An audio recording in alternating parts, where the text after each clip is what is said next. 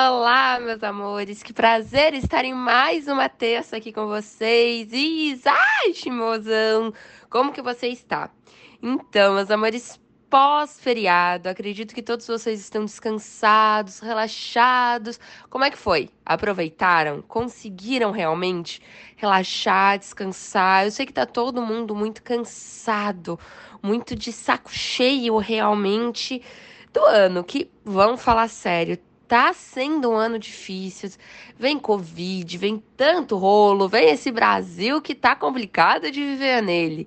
Então tá difícil, tá muito complicado e a gente vai cansando. A gente já conversou aqui sobre realmente essa sociedade do cansaço, em que todos nós estamos um pouco cansados, que a gente tá de saco cheio das coisas, realmente. E para dar uma piorada nesse ano, vem a morte de Marília Mendonça, que eu tenho certeza que quem não a conhecia acabou conhecendo, né? E viu o quão mulher fantástica que era, guerreira, que fazia de tudo, tinha uma família fantástica e linda. E todo o Brasil entrou um pouco em luto, um pouco em dor após essa morte, porque a gente vê uma mulher que está no auge da carreira, muito jovem, com muitas coisas a conquistar, dói um pouquinho o coração de todo mundo, mesmo aqueles que não eram fãs se tornaram um pouquinho fãs.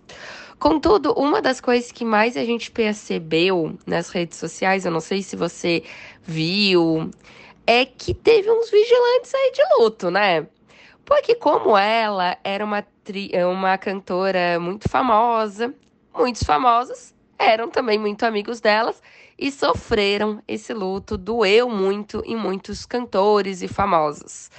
E aí cada um mostrou um jeito. Teve alguns que riram, uh, que não que riram da morte em si, mas que sorriram, que conseguiram conversar com as pessoas sem chorar.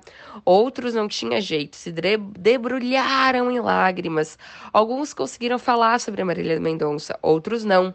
Alguns conseguiram cantar, outros nenhuma voz saía da garganta. Cada um mostrou o seu luto de um jeito e de uma forma.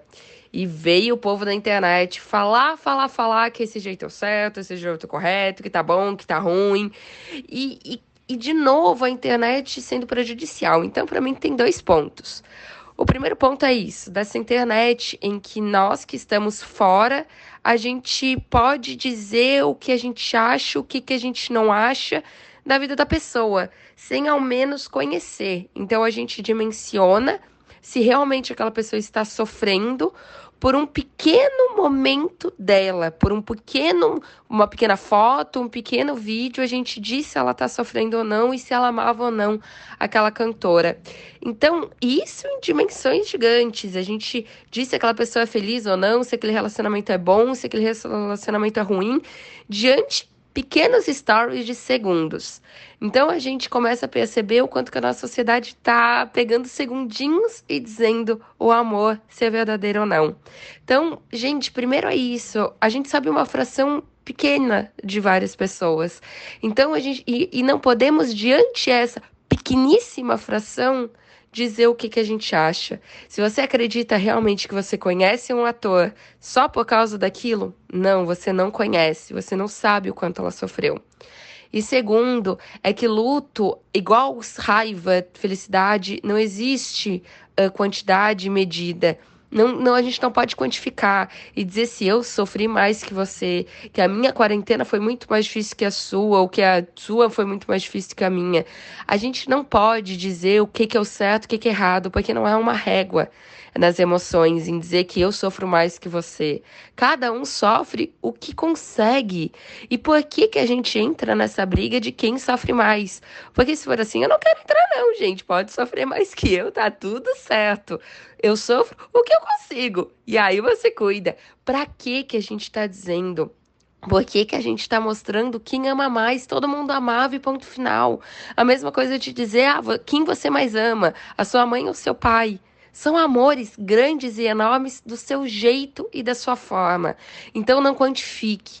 Igual o luto, cada um tem o seu. Por isso que eu sou extremamente contra os estágios do luto, a em que, em que estágio que você está, em que momento do luto que você está. Não, cada um vai ter o seu luto e a sua forma de demonstrá-lo. Uns vão durar anos, um vai durar um dia, dois dias, quatro, cinco milhões de anos. Porque cada um tem o seu jeito e sua forma. Parem de quantificar sentimentos e emoções e tempo. Senão a gente sempre vai estar tá quantificando coisas que não tem como quantificar. É isso, meus amores. Aprendam a viver fora das redes sociais e, e, e, viver realmente o que tem por fora, sabendo que a rede social é uma fração e que o luto é muito maior do que é mostrado em redes sociais. E o que é mostrado, às vezes, é muito verdadeiro. E mesmo que você não concorda com aquele luto, ele é verdadeiro sim.